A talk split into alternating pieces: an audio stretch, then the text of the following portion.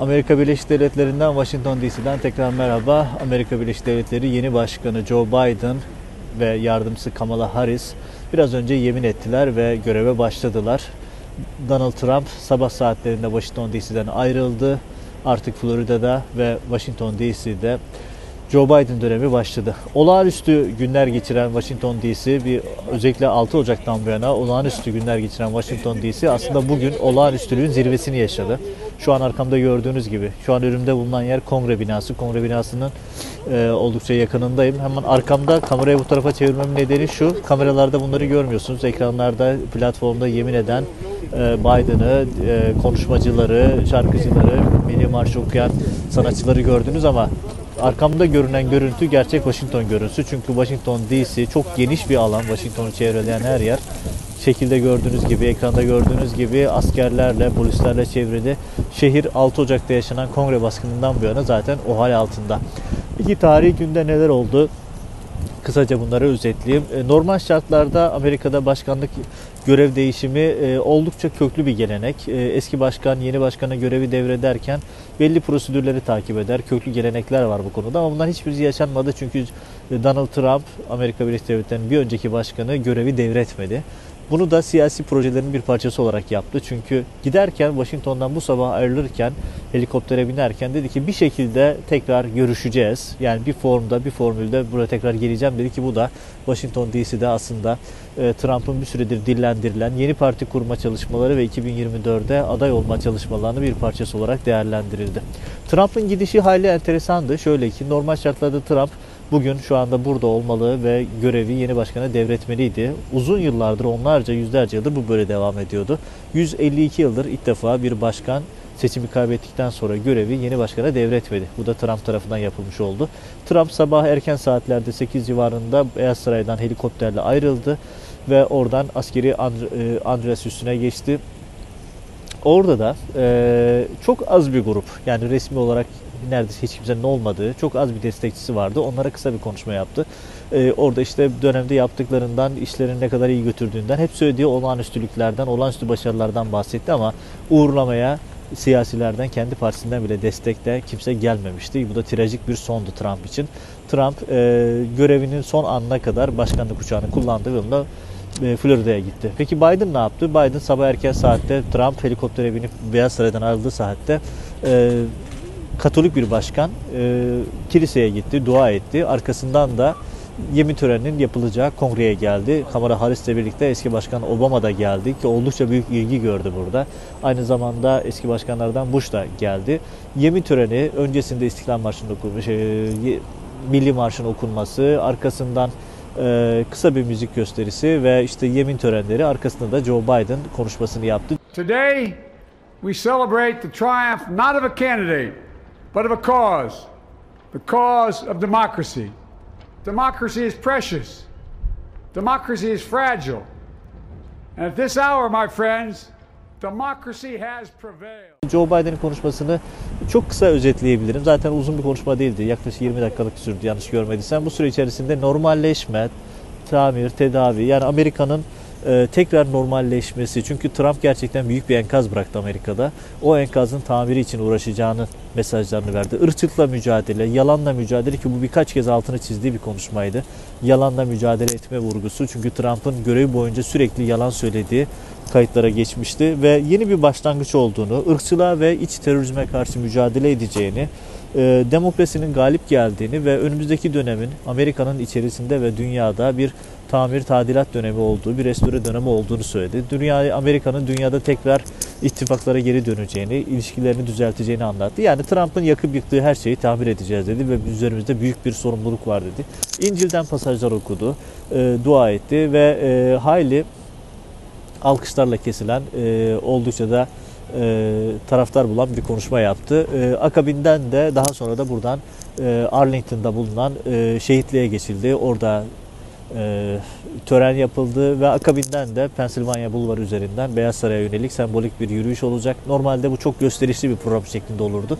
Ama bugün hem terör saldırısı riski hem de Covid sebebiyle o sembolik olarak yapılıyor. Beyaz Saray'a geçtikten sonra başkanlık kararnamelerini imzalayacak. Listesinde hayli kabarık e, e, Covid'den e, mültecilere yönelik bir takım maddelere kadar değişik başkanlık kararnamelerini imzalayacak Başkan Biden. Akşamda bir normalde bir balo yapılırdı, başkanlık balosu. Onun yerine Tom Hanks'in ev sahipliğinde yapılan bir televizyon şovu olacak. Böylelikle bugünkü başkanlık yemin töreni ve bağlantılı programlar sona ermiş olacak.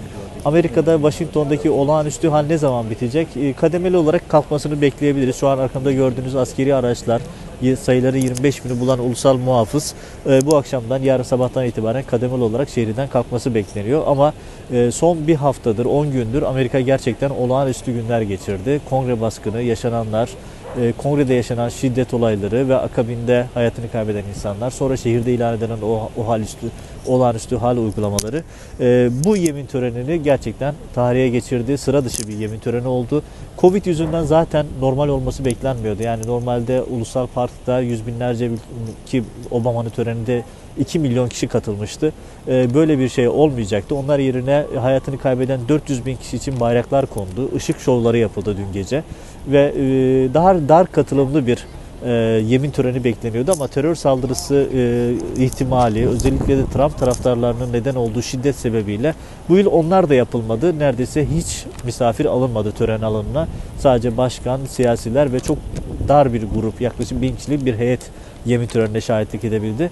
Böylelikle Amerika'nın yeni başkanı da olağanüstü şartlar altında olağanüstü ve hayli sıra dışı bir yemin töreniyle yeni görevine başlamış oldu. Yeni görevinde de Amerika'nın restorasyonu, tamiri, demokrasinin tamiri konularında e, e, geniş bir perspektif çizerek bir takım vaatlerde bulundu. Amerika Birleşik Devletleri'nden gelişmeler aktarmaya devam edeceğim. Şimdilik e, görüşmek üzere.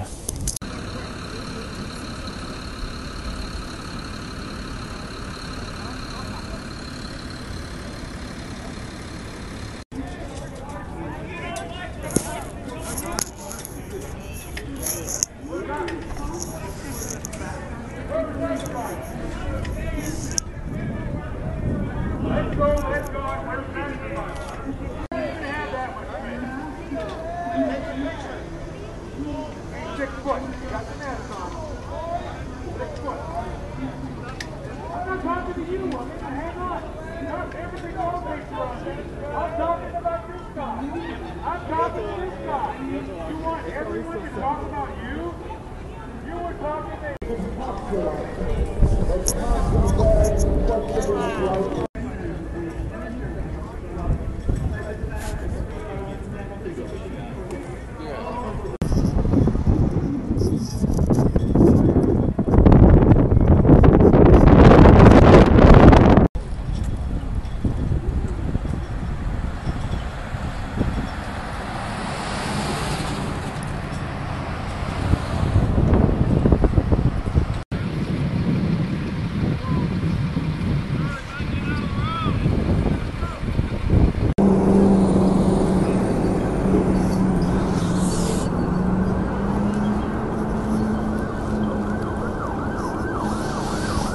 Şehrin her yeri kapalı olduğu için gazetecilerin de çalışabileceği alan oldukça sınırlı. Burası kongrenin e, doğu cephesi.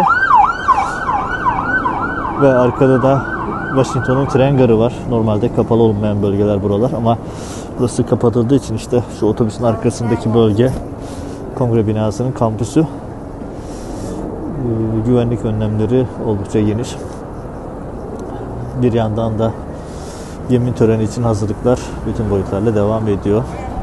Normal şartlarda 200 bin bilet satılıyor e, ve yüz binlerce kişi de e, National Mall'da, Ulusal Park'ta töreni izliyordu. Ama bu yıl malum hem güvenlik tedbirleri hem de korona sebebiyle e, bilet bine düşürüldü. O da sadece kongre üyelerinde belli kişilere ayrıldı. Onun dışında sivil halkın, yabancı devlet temsilcilerinin, misafirlerin gelip töreni izlemesi bu yılki yemin töreninde mümkün değil. Dolayısıyla e, her yemin töreninde görmeye alışık olduğumuz yüz binlerce insanın olduğu bir yemin töreni bugün yok.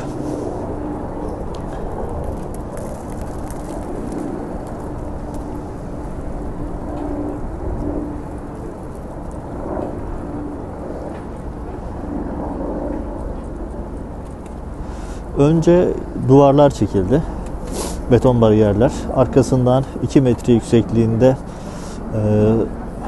fensler, e, bariyerler çekildi. O da yetmedi. Akabinde şu an ekranda gördüğünüz o parlayan bölümler e, dikenli tellerle bariyerlerin üzeri kapatıldı. E, 15 bin olarak başlayan ulusal muhafızlar daha sonra 20'ye daha sonra 25'e çıkartıldı. 25 bin ulusal muhafız geldi.